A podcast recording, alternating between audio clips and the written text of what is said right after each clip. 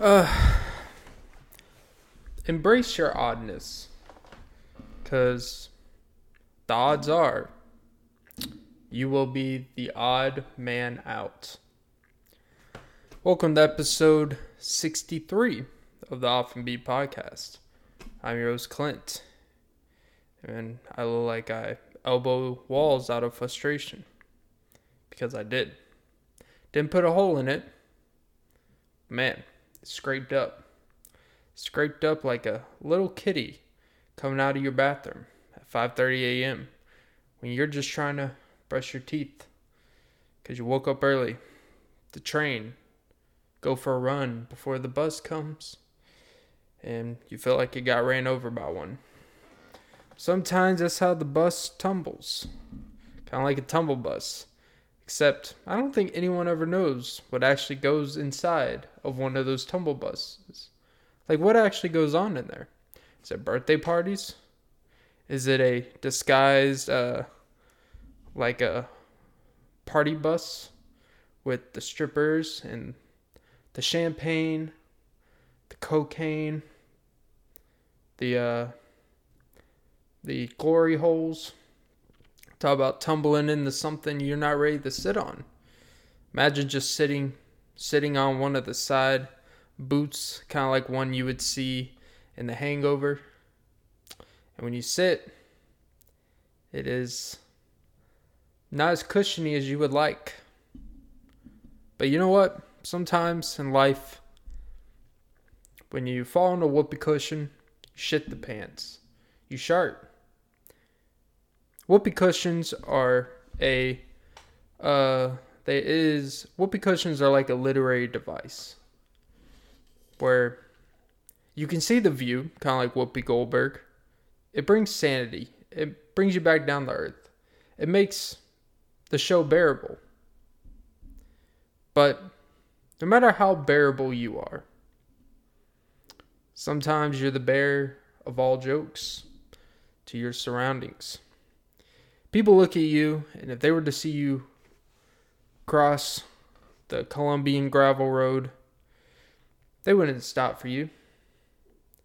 They would pull out their shotty and uh, shoot you right in the ass and have you walking and just crumbling across the woods until you die out three miles later.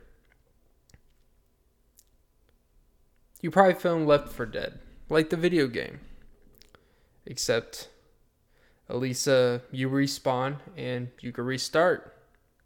When you're left for dead in the woods, you are left for dead in the woods.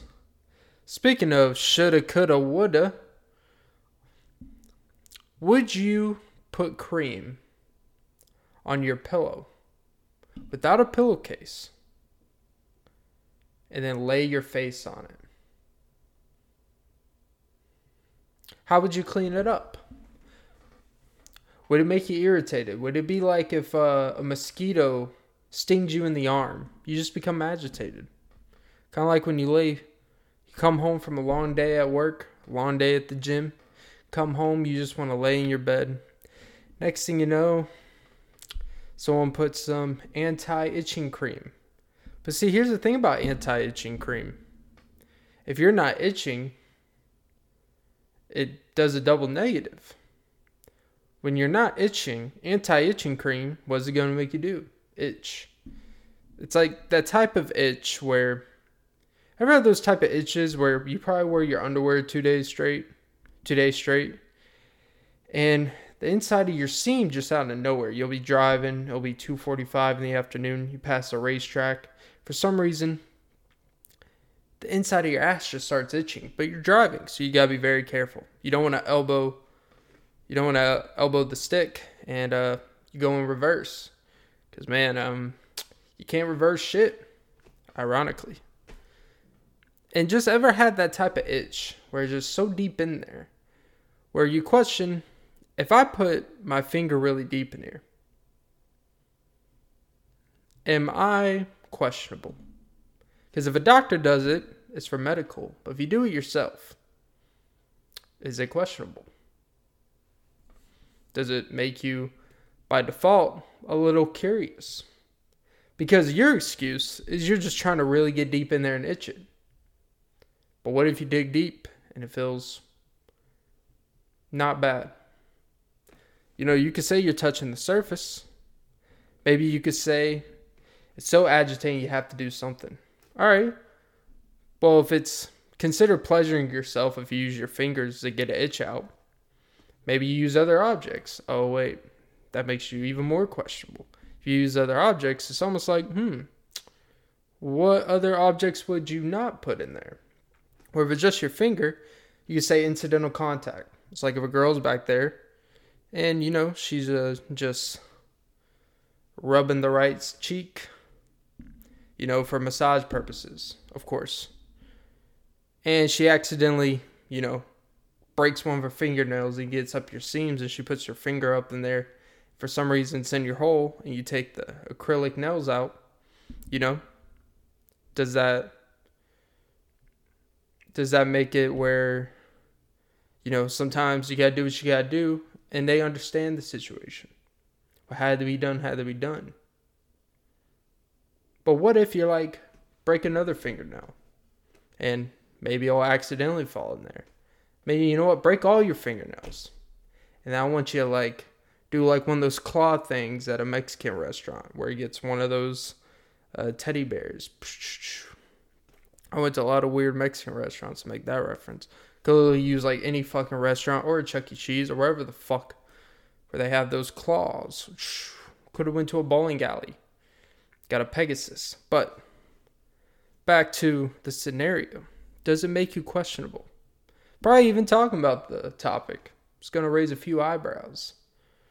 But what I would say is I think it just uh I think it doesn't make you curious, but I think it's fair to say it can make you wonder. Is it wrong to think that it may feel decent? Because people say you have to get your prostate exam. People say your G spot's in your asshole. You know what? And people say G spot, the feeling of someone really uh, attacking that G spot, no better feeling in the world. But you know what I say? It's like uh, all these videos, all these red pill and blue pill stuff. Men are not designed to be ever happy. So you know what? I'm going to take the word and say I'm never going to reach my peak happiness. So, if I never find my G spot, more than fine with me. You want to touch my gooch? Go the fuck ahead. Just make sure you smooch over. But you know what? Maybe we aren't designed, especially as men in this world, to ever feel our peak happiness. You know, typically, typically in most situations, women will leave men when they're not happy, and when men when men leave women, it's not necessarily because they're not happy. There could be a lot of reasons. I know. I just generalize a whole fucking gender. Look how fucking asshole I am. But incidental contact you could say it's irrational, ironically. But you know what? Maybe there should be exceptions. Maybe common sense should take place. If you look over your window, you're at a red light, and you see a guy, 32 years old, digging in his asshole, like, and you could tell this man's like itching the fuck out of it. Like, you know what? I'm gonna give the benefit down and be like, hmm, this dude must be having a rough morning or rough afternoon. Or as a dude that can relate, it's like, you know what? This man must have an itchy asshole. But, of course, the most ignorant people would say, wow, this guy's gay. Wow, this guy is a weirdo. It's like, oh, you've never had your asshole itch before? You never had any parts of your body itch in weird places that make no sense? You just be laying in bed and done nothing all day. Next thing you know, the inside of your nose itches. It's just just like a motherfucker. Maybe you're just an itchy person. Maybe you use the wrong type of body wash. Maybe maybe when you were uh, washing your back with the little uh, squeeze with the little spongy thing, maybe some of your Axe body wash went down the crease of your cheeks, got in there, and it wasn't paraben free. And it's a delayed reaction Took the shower at 10. It's 2:30. Asshole's itching. You're by the racetrack. You know, maybe you should pull over. Make sure to complete stop, safe space, do what you have to do. Just in case you have to go inside the bathroom, maybe really dig deep in there because maybe you just have some loose poop. Maybe you got some Kleenex wipes. Maybe you know just make sure it's not um some brown going down your hands. You know, maybe you don't want that type of window streaks because you don't want people to see your window streaks. You do not. Um, but maybe common sense should take place. If you see a guy who's driving and you see a guy digging in his asshole,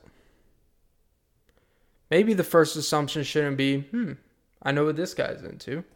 Or maybe just has an itchy asshole. Maybe he uh Maybe just didn't wipe well that day. Hey, you know what? We can't judge other people. Imagine it's like the equivalent if you brush your teeth every single day, twice a day. You think every time you brush your teeth, you're to catch every single tooth? You think you're to catch every little brown spot? You don't think you're to lick your tongue around deep back there in your molars and you're not to feel little rough surfaces like if you didn't brush your teeth for a day and a half, like the plaque buildup? You don't think you're to miss once in a while? Well, you think every time someone wipes their ass, they're to do the up down method? Do you stand up when you get off the toilet seat? Are you one of those that stands up and wipes your ass to make sure you get deep up in there? Are you someone that does it strictly sitting down? You do one or two motions. You try to preserve toilet paper. You don't do it too much. And you have a system. Or do you overuse toilet paper and you just maximize it? You make sure you get a couple wipes where nothing comes out. Because you rather play it safe than it's your asshole. And the worst part, I would only assume, if you're sitting there digging in your asshole, itching it, is that when you come up, your first instinct is to smell it. And of course, you're going to smell it, and 82% of the time, just throwing out random numbers out there, you're probably going to smell a little, at least uh, back fluid you're gonna you're gonna smell at least something that's familiar to a really disgusting wet fart, or you're gonna smell straight up poop, even if you did it through your underwear. So maybe it doesn't show up on the surface, but you smell, and it's more than feels like it's on the surface. But maybe we should live in this judge free zone as we say we do. You know, we always talk about don't judge. Then why do we judge men who dig in their assholes at 2:30 in the afternoon by the racetrack?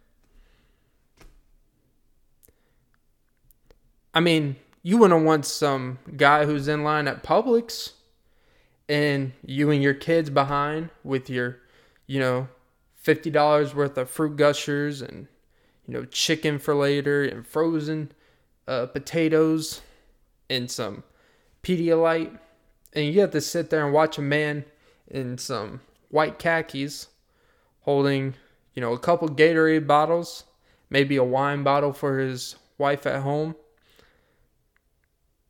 Just tried to make a quick trip to Publix, and next thing you know, you're behind this guy, and your little son sees a man really digging up in there because it's an irresistible feeling. There's nothing more uncomfortable.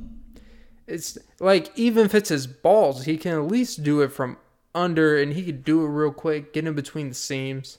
It's normal. Even if someone sees, they can see, ah, this man's just adjusting his underwear. Normal thing. Maybe his uh, junk's out of proportion. Maybe it's in an awkward place, right? But when it's your asshole, people don't have the same type of leeway. People don't give you the benefit of the doubt. They just assume, hmm, I wonder where he lets his wife do to him. It's like, let's, can we just let men, can we just let men itch their assholes if they have to? It's a normal thing. It is fine. I'm not saying be egregious about it. I'm not saying like they should completely go. Now, if they put their hand inside the back of their shorts, then yes, I understand. But if it's over the shorts, you know, leeway. You give them the side eye, raise your eyebrows. You've seen worse things in line.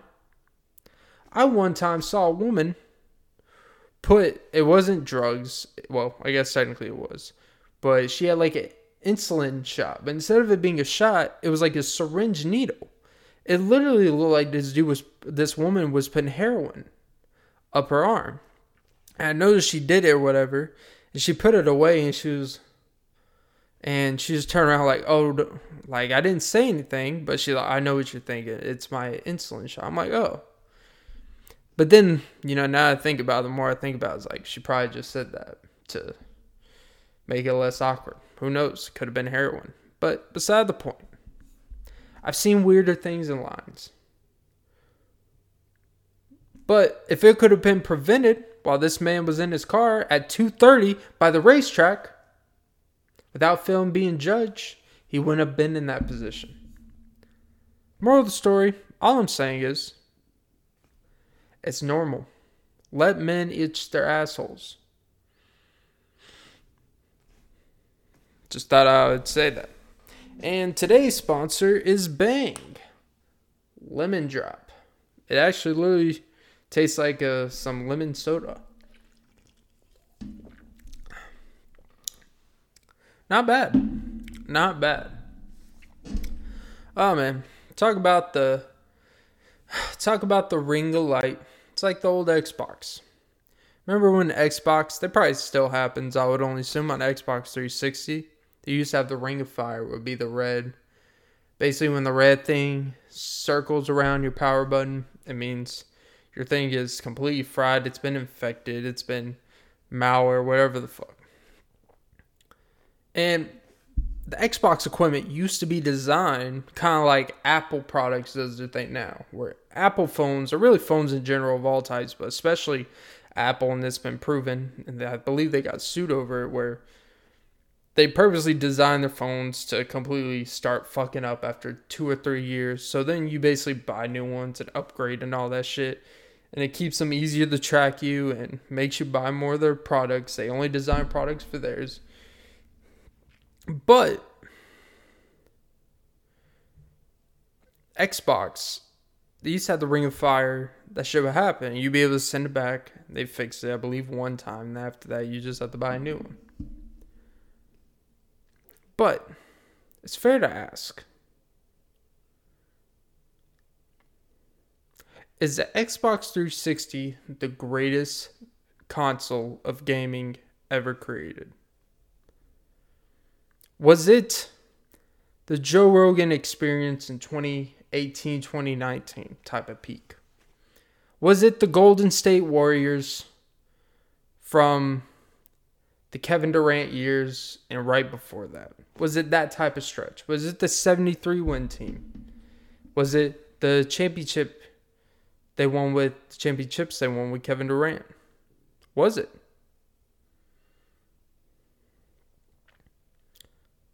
Just the impact and the way gaming's always gaming has always been a big thing. And I'm not a gamer, but I used to play. And the thing about like Modern Warfare 2, I believe Modern Warfare 2 is the biggest crossover of gaming ever created. Modern Warfare 2 made people that didn't even care about video games play it because the ability to play with your friends and online gaming really changed the dynamic of that. But yeah, I believe Modern Warfare 2 really changed the landscape of gaming. Call of Duty, the whole franchise in general, but Modern Warfare 2 specifically, and the Xbox 360 specifically. I'm gonna stop talking about gaming because I know I'm not well knowledge enough in gaming to talk about gaming, but you can uh, rub my quads for that. And speaking of quad squares, um, it's all about hit and miss, kind of like swinging at the plate, but the plate wants you to eat. And boy, I've been eating a lot of fucking rice. And it's like the old adage rice and beans. But uh if you believe in grains, it will ingrain in the way you see. because they're so fucking small. It's amazing how rice cookers have just changed the way people don't have to learn how to cook.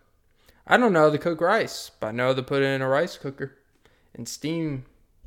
And talk about blowing off steam. I had threw a temper tantrum the other day. Why, you may ask? Well, I'm glad you asked. I was just mad. You know, I think it's okay just to be mad. No reason. I think it's actually very healthy. I think it's very healthy to just some days just want to fucking crash your car into the woods. Completely normal. It's a good thing you don't do it, but I think it's very healthy to think it. Because it reminds you of I am one bad move away. I am one irrational thought away from completely setting myself back three years. And fear drives the fact that I don't do it. Because if I could do it and no consequence happens, but just to say I did it once, of course I would do it. I would do it if even if it meant I broke my right leg and my right arm and I couldn't, and I had to rehab for nine months for it. Of course I would do it. Just because I was angry.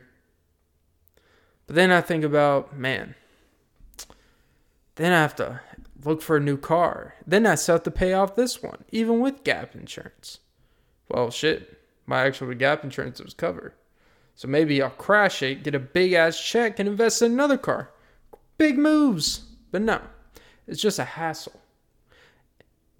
It's crazy what we don't do because of fear or just the idea. Because you think about the first thing you think about before you do something completely dumb or irrational is you think about what are all the pain in the ass bullshit I'm gonna have to deal with after I do this dumb fucking thing. That right after I do it, I'm gonna be like, why the fuck did I do that? And the first thing I think about before I think about driving my car off a hill into the woods,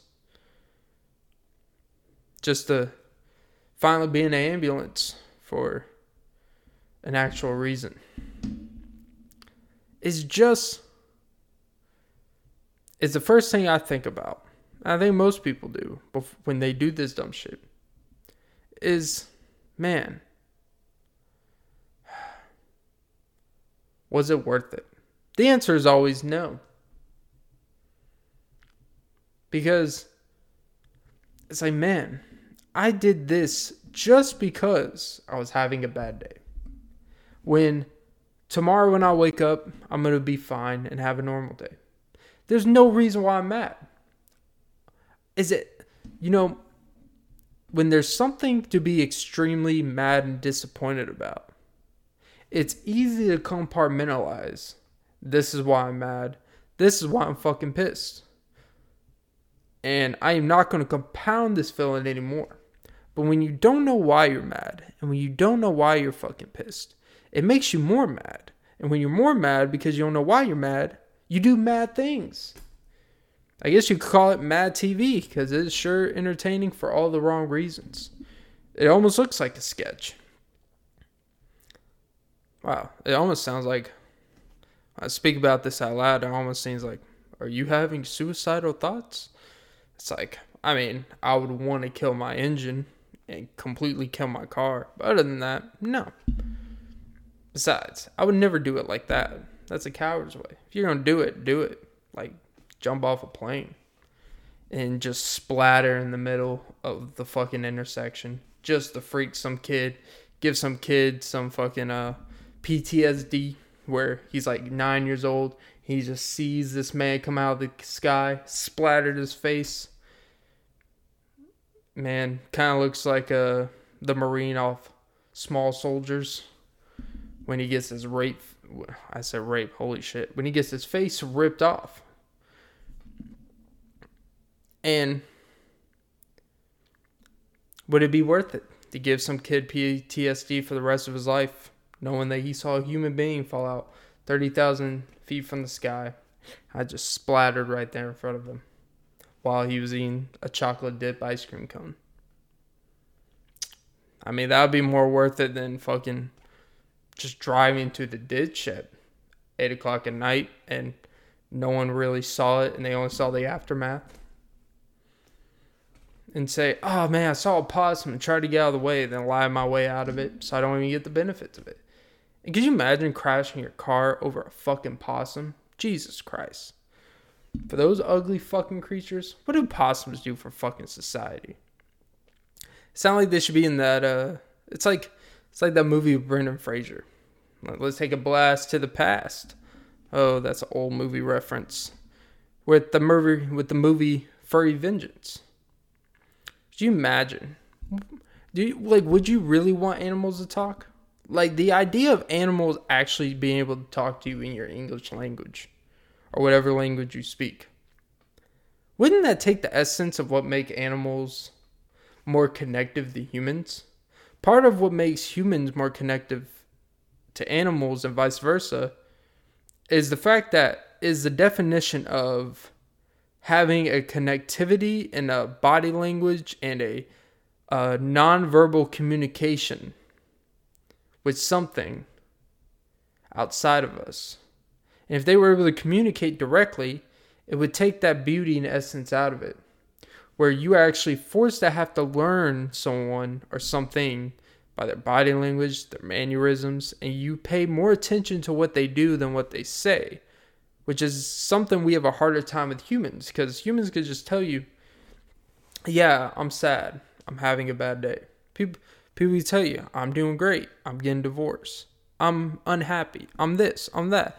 With dogs and cats and ferrets, I mean, if you see them laying down the bed for three days, that may be the cue. Like, hmm, they're kind of depressed. They don't have a social media to be like, someone come to my backyard and eat my ass for me. It's like, nah. Come please, come and some share a bowl. My owner just put out the temptation treats. Come over, you scats. No. They literally have to go seek out. Animals literally have to go seek out some companionship and they don't speak in the same way we do, even to each other. But I think what makes humans' fascination with animals is the fact that the reason why we have so much deeper love and compassion for strange animals when they die compared to strange humans when they die is simply because you feel a deeper connection than you are required to have with another human. You could be completely married to someone. Someone can be your brother, Someone could be your cousin. But you cannot have, you may not have to be required to understand things that tick them off, things that agitate them. You may not even have to ever understand that or truly respect or embrace unless it's required and it's not always required. But with animals, if you don't understand their body language, you don't understand their moods, you don't understand when they need to eat, you don't understand this, that, and the other, you don't understand when they need love, when they need to be left alone. There's no way for them to communicate with you other than biting your fucking arm off if you keep throwing the basketball at their fucking forehead, Jesse. But no it's this weird thing where I feel like animals are used as a scapegoat. They are used as a they are used as a device for us humans. I guess speak more cats and dogs. They're the most common domestic animals that we completely make them neutered, literally and figuratively, to their actual nature, but whatever. It is the only. Cats and dogs are used as the buffer I guess you could say. They're used as the middleman, they're used as the buffer. That's why people make fun of cat ladies. Oh, why dogs are man's best friend. Type of shit. Because there's an unconditional aspect that is required because you can't lie. You know, dogs can't lie to you because their body language and how they do things are interpreted strictly literally. Someone could be sarcastic like I am. Someone can be someone could be very um what's the word I'm looking for? Like people be sarcastic, they could be dry, they could be very uh, private, silent. They don't have to say anything, and they can say a whole bunch of shit and mean absolutely none of it. They can lie. Animals can't really lie to you like that. They can deceive you because sometimes they have to deceive for survival, like when possums play dead, like when cats, uh, you know, curl up and they pretend uh, whatever. But they can't lie to you for survival. They have to be honest for their survival, especially when we domesticate them. I guess the point I'm trying to make out of all this is that humans and animals connect on a much deeper level than humans to other humans more times than not. Because you can have a fake connection, you can lie and create a connection. You both can lie to each other and create a connection that's not right or that's inauthentic. With animals, you can't lie about the authenticity. You, you I guess now I understand why animals fuck humans. I just say, now I understand why humans fuck animals. Of course, I'm not for bestiality. I think it's disgusting. But you know, people always want to sympathize with child predators. It's always weird to me people will sympathize with child predators, but not people that fuck animals. When they're both disgusting and wrong. Oh, uh, I love when people are like, oh, well, it's not their fault they're in the kids. It's like, it's their fault that they act on it. We're all into a lot of things that are legal. Some people are into crack, illegal. Shouldn't be into kids in that manner. Some people are into, you know, drinking and driving. It gives a high. Not just drinking, but some people literally thrive off the idea of being dangerous, drinking and driving. It creates a rush. The looseness you feel, the you know, the freedom of not feeling anything and not caring of the consequences. Knowing that there could be dire consequences if this goes completely haywire. That's a real thing. But you wouldn't sit there and condone it. I mean, it's probably just, I mean, I'm not going to say it's just as bad as you know, fucking your golden retriever, but it's just as harmful in terms of your life. All I'm saying is y'all you all are disgusting fucks. If you fuck kids, you fuck animals. Like there should be a special place in society for you. And I'm not talking about Planet Fitness. That's why sometimes when you see people love their cats and dogs too much, I'm like, Hmm. It's a little weird to me. It's kind of like when someone loves their kid too much. Like, that's a red flag to me, too. I know that sounds dumb. When someone's like obsessed and like they're just like portraiting their kid for societal views and shit like that, or social media, or they're just like, they're like, your kid should be your life, but this obsession that like every move they make the helicopter parent type of thing when it's not even a beneficial helicopter parenting. We're just this obsession, and it's this unhealthy obsession where you can't even separate the parenting, being a parent to your child, and you're trying to be this orb. You're trying to be their best friend, but literally they just look at you as a friend and not a respectful figure. I don't know why I went off the rails this episode. But yeah, I don't know. Just don't fuck your dogs. Don't fuck kids. I don't know.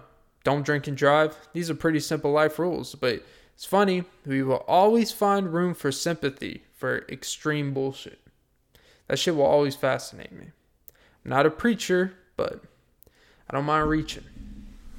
Oh, Jesus. Let me uh, drop the lemons.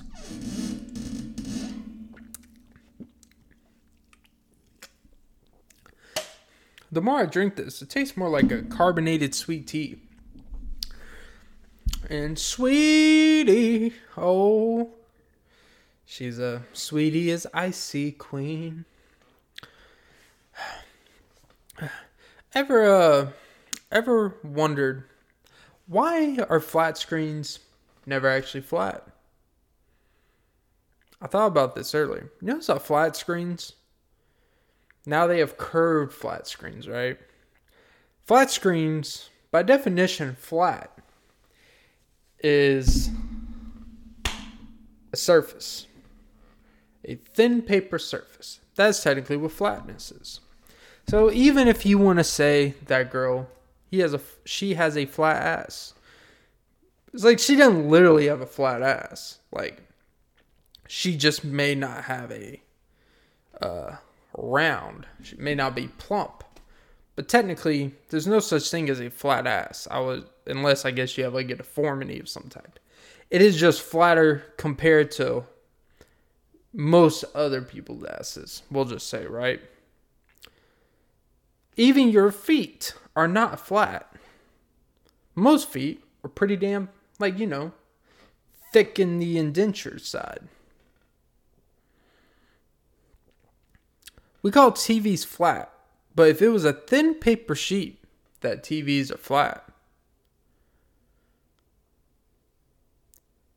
Then there would be no way you could see the TV. It would literally be see through.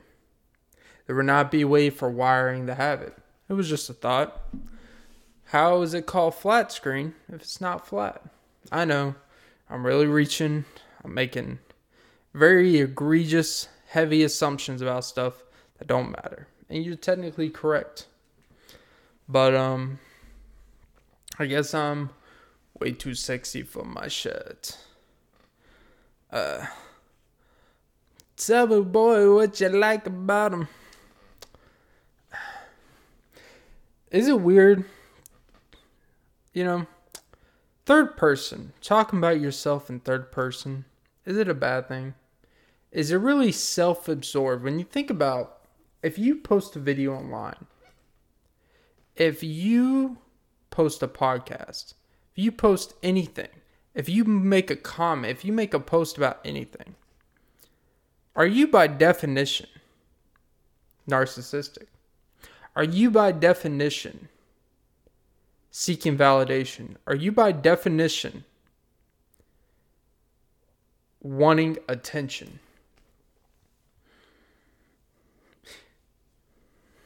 Even if you're not really seeking quote unquote like attention or nothing like that, are you by definition a narcissist seeking attention that thinks everything you have to say or some you post people you want people to see it? Is that wrong?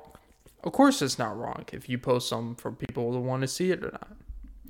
But if we're going by technical terms, because when people argue about stuff, they always want to get technical. They always want to, if you you can make a long ass post about something, and they will be like, well, technically, uh, krypton means this, and you said this. It's like, okay, so you pick out one thing instead of the 99% of the other, everything else I just said that was completely 100% whatever, and you pick out one thing to try to discredit a bigger issue. The only technical people, it's like when someone corrects your spelling on a YouTube comment. It's like that's really what you're gonna focus on? A grammar mistake? Because I put gear instead of gar? Because I put an A instead of an E when the A is like literally like one quarter of an inch up northeast like people it's crazy to me how technically anything you post online is technically an ego. It's technically for your ego it's technically narcissism.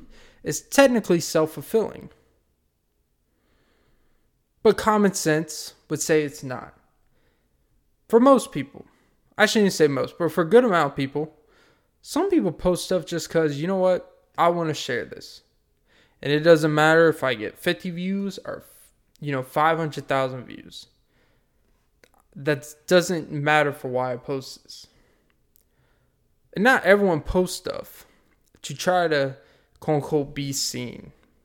Do you want more views than not? Yes.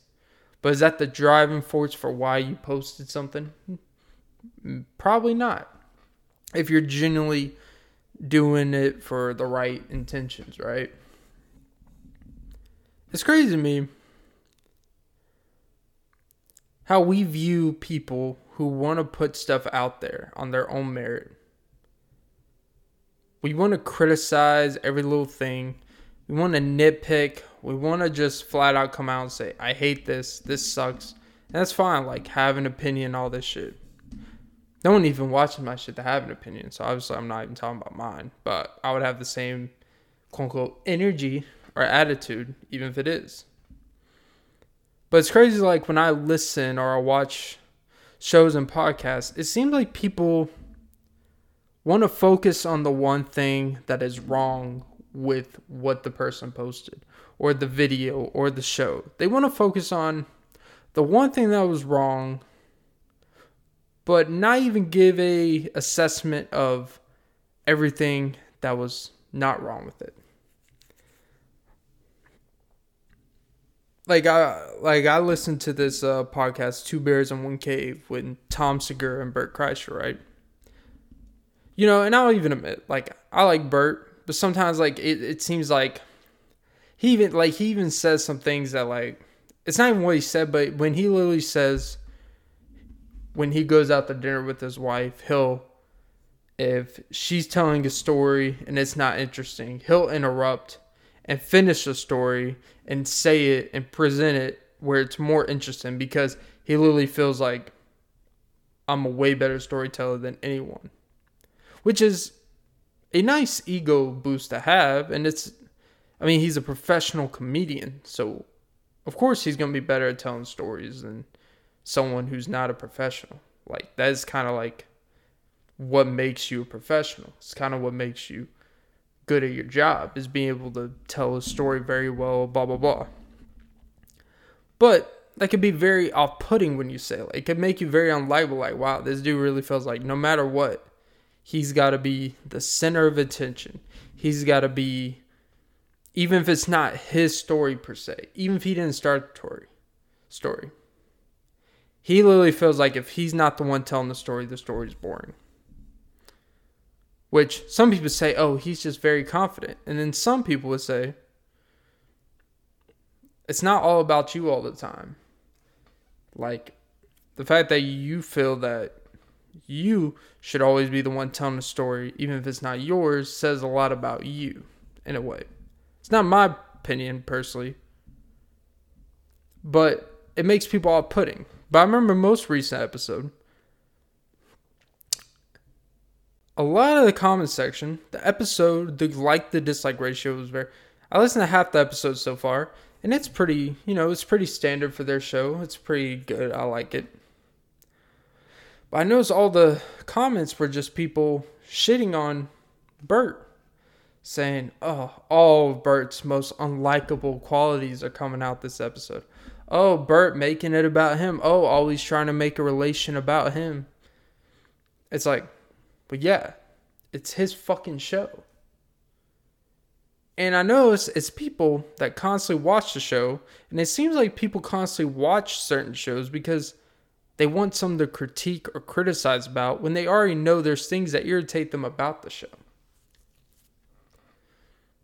And I wonder what is the fine line between constructive criticism and people constantly criticizing and complaining when especially on a show like that where there's so many others you could listen to. Where it's like it sounds like you just don't even like like there's certain people their personalities and stuff you either accept it for what it is and take the good with the bad or it's like people want to create personalities from people mold it to the angle and stuff they want it instead of accepting that person for what they are making a choice whether to listen or watch that person or not. And I guess it's just kind of annoying to me and crazy to me that it seems like people want to correct someone to make someone better people under comment sections about a show that is that person's show, that is their personality, that is their show that you already know what they're like. And it seems like you just want to watch it to find all the things you didn't like about the show, that you don't like about the person when you already know that's who they are. And if it annoys you that bad, just don't watch or listen. And people say, oh, it's just constructive criticism. It's like, at what point is it? If you're doing it, if you're constructive criticism to me, when you're talking about shows and stuff like that, constructive criticism is there's things about the show like maybe you know you wish the format the topics they touched on were more you wish they went through more topics. You wish they didn't stick to one topic too long. You wish they you know um piggyback more. You wish they didn't interrupt each other so much right? You wish the sound was better. You wish the background the studio whatever the camera whatever was better. But if those people like the show the way it is and that's who they are personality wise and that's how the show operates then you got to make a decision like, I just either won't listen to the show or I will. I've done that with some shows. Some shows that have become too about psychology when people aren't psychology experts, but they want to break down their human behaviors and project their human behaviors on everyone else's human behaviors. Like, yeah, I've stopped listening to some shows I used to love. I'm not to say which ones, but it's like it's not personal. It's just like sometimes like you get through different phases in your life, and you realize there's been podcasts that I listened to for the longest time. I didn't listen to it for months for whatever reason because I just wasn't in the mode, and then I went back to it. And I may catch some here and there, but it really may depend on the guest, topic, whatever the hell they talk about. I think we need to just like people just need to learn to accept people, their shows for what they are because it makes no sense to listen to feedback and just make a show that the people want if it's not you and it's not what you want to do. Like I'm not gonna like if I ever get a fan base, I'm never. I'm not gonna say I'm never gonna listen to criticism or nothing like that, but I'll tell you this much. I'm not gonna listen. I'm not gonna say, "Oh, I want you to talk about." Uh, I wish you would talk more about politics or social issues, it's like, I mean, some if I give a shit about, I will, and some if I don't, I don't. But I'm not gonna sit here and read the news to you like I'm a news station and read stuff that I'm obligated to when I only want to talk about stuff that I want to talk about. That's why you go to shows. That's why you go to podcasts shit. You listen, you read description, topics, you either invest in the personality or you invest in the topic, and then you listen to it. If you don't like it, you change it. If it's boring, you change it. If it's not the type personality you like, if the show has changed and not where you like it, you change it. But you know, demanding that something be the way you want it is crazy to me. Especially when there's so many other options. You don't like you don't control what someone talks about or not talk about on their show that kind of defeats the purpose in a way. I'm not making a show that's for other people. If you enjoy it and you're entertained, by all means, great. But I'm going to talk about topics and shit that I enjoy music, sports, you know, certain random topics and often beat type of shit. My myself. I don't care. Oh, what are you talking about yourself? I'm doing a one man fucking show. Of course I'm to talk about my goddamn self. People, all he does is talk about himself. Yes. What do you expect two people to do on a show? Talk about anything but themselves? Of course, you don't want someone there just like, you know, blowing their dick all day, talk about how great they are. But at the same time,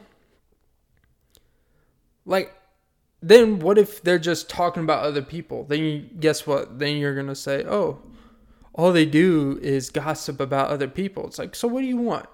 Like, and I'm not sitting here defending that show specifically,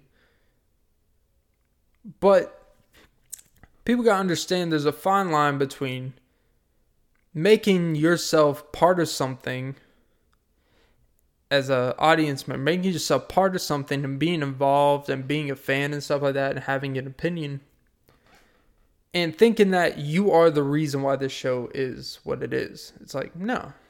The show is what it is because the people that are actually doing it involved. I'm sorry. It's like when people say the fans are the reason why the NBA and the NFL are the way they are. It's like, no, the players are. And then you say, oh, I pay the salary. It's like, no, the owners do. A union does. Yes, they get revenue and shit. But guess what? It, it it's like the funny thing, and I'm gonna stop in a second I've already gone 50 minutes. But fuck, like, it's like when reporters when people in sports media and reporters in politics and shit like that, when they always talk about how they are the reason why the athletes and them, why these people, these uh, high status figures and actors get paid all their money, is because of the way the media covers it. It's like, well, you realize without, okay, let's say debate, you really, first take with Stephen A. Smith would never exist if there wasn't an NBA or NFL? What are you going to talk about all day? Hmm? Because there wasn't NBA and NFL, okay, let's say there's other sports we would elevate. Okay, let's say none of those sports are really popping, right? They don't have a universal appeal. And the sport isn't even big enough for you to drive ratings to your show. Okay, so then you don't have a show. You have nothing to write about in your papers. You have nothing to write about on your website. So then what would you be covering? Okay. You wouldn't be covering sports because there wouldn't be any money in sports without the NBA, NFL, MLB, and MLB not even as much now. But back in the day, like early 2000s, MLB was like number one A, one B with NFL. That's just the way it was. But without that, there would not be these millionaire sportscasters. Not be Stephen A wouldn't have the salary. Skip Bayless wouldn't have the salary. All the play by play guys wouldn't have all the salaries they have. Like, they thrive off the money, the revenue based off the TV and the sport gets just as much as the players do.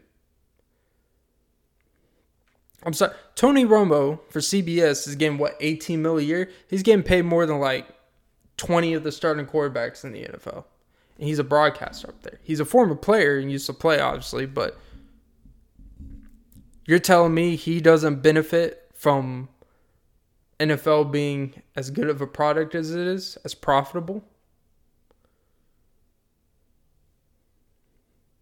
Everything connects. So when media says without, like when they say they are in charge of why these athletes get paid 30, 40 million, it's like, yeah, and they are the reason why you even have a sport to fucking cover to get paid what you get paid. Which, for some of these people on the big television corporations, look up their salary. And I'm not shitting on it, but when they talk about how they are the reason why they get paid, so they feel this ownership, they feel like they have this right to critique every little thing LeBron does and all the biggest athletes do, is it gets tedious. And when you get older, it gets really fucking annoying. Because they're complaining about the same shit that ironically they lose track of and they try to convince the common public that we are the reason they get paid this. It's like it's like no, because they are the reason why people are even willing to pay to go to NFL games. People have always made the argument that you could put out a bunch of, you know, scrubs out there in NFL games and NBA stuff. And we would still love and watch it and nothing would change. It's like, oh, a lot would change actually. Because let me tell you, you wouldn't go pay. You would say, uh, I'm not paying. Uh, I'm not paying uh 200 bucks for a hot for a crappy seat at an NFL game. I'll pay. I'm not gonna pay more than like 20 bucks. Like there's high school games that cost more to go to, if it was just that bad of a product. Like and if no one comes to the games, they're going to lower the prices until someone comes to the fucking games, which means profit margins, boom. Players don't get as much, boom. Media didn't get paid as much. Everyone is affected. So if I hear one more time a sports person on TV when athletes come and and they want to talk about pay, overpaid, and all this shit, just know the people that are talking about someone getting overpaid are the same people that they're speaking to the public on these shows and shit like that when they critique athletes for how much they get paid. This contract was too much. Just remember, as a consumer and a common, and as a common uh, customer or whatever consumer of the product, just remember those same people, their companies, Fox, uh, CBS, ESPN, and all of them, they get split revenue with these TV deals and the sport and the league. It all works together. So, of course, the athletes should get paid the most out of all of them. But see, the people in the media have created this bigger self inflated ego, but then get mad when athletes even have a bigger ego. They want to convince you that someone's too high on the horse while they're sitting here so high on their horse where they get someone fired on a TV show that has had falling ratings ever since Skip Bayless left them. And somehow, oh, well, must be everyone else is the problem. It's like, or maybe the show has changed where the origin of why people watch the show, it's not really what it is anymore. That's not even, that whole rant wasn't really about Stephen A, but he is an example of someone like that. But just stop criticizing for how much athletes get paid when Tony Romo is getting paid 18 mil a year to call 16 games a year. Just saying. All right, guys, that was episode 60. 63. Yeah, episode 63 the Often Beat podcast. Um, like and subscribe. Um, pretty good episode today. Oh, yeah, don't forget to suck some titties. And uh, have a great day. Lemon drop, lemon drop, lemon pop. Oh, baby, don't stop.